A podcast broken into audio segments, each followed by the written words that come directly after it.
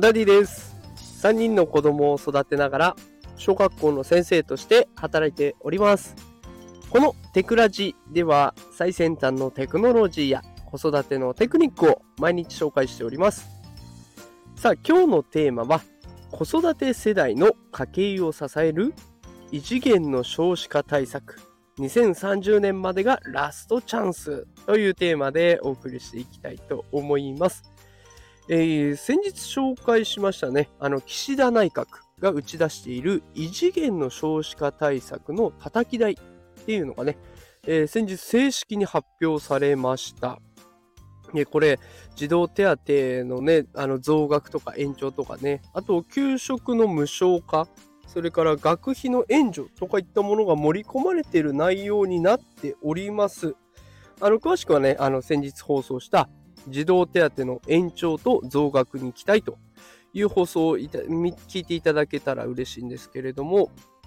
まあ、これ子育て世代にとってはね、希望の光がもうガンガン差し込んでおります。ただ、気になるのは財源。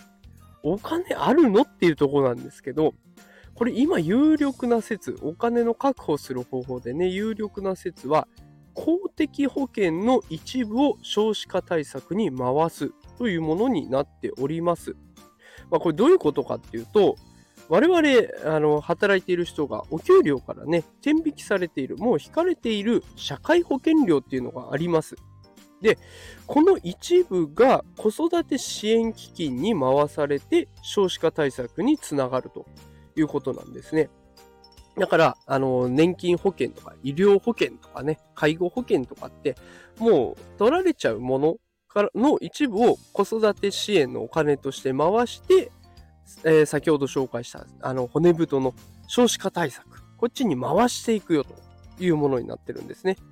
で、まあ、その分ね、少子化対策に回した分、子供がこういっぱい増えて、子供たちが元気に育って大人になった時に、まあ、またこうやって保険をね、支えてくれる人、社会保険を支えてくれる人を増やして、えー、そこでまた財源をね、確保してっていう、こういういい循環を生んでいこうっていうのが政府の考えているプランみたいなんですけれども、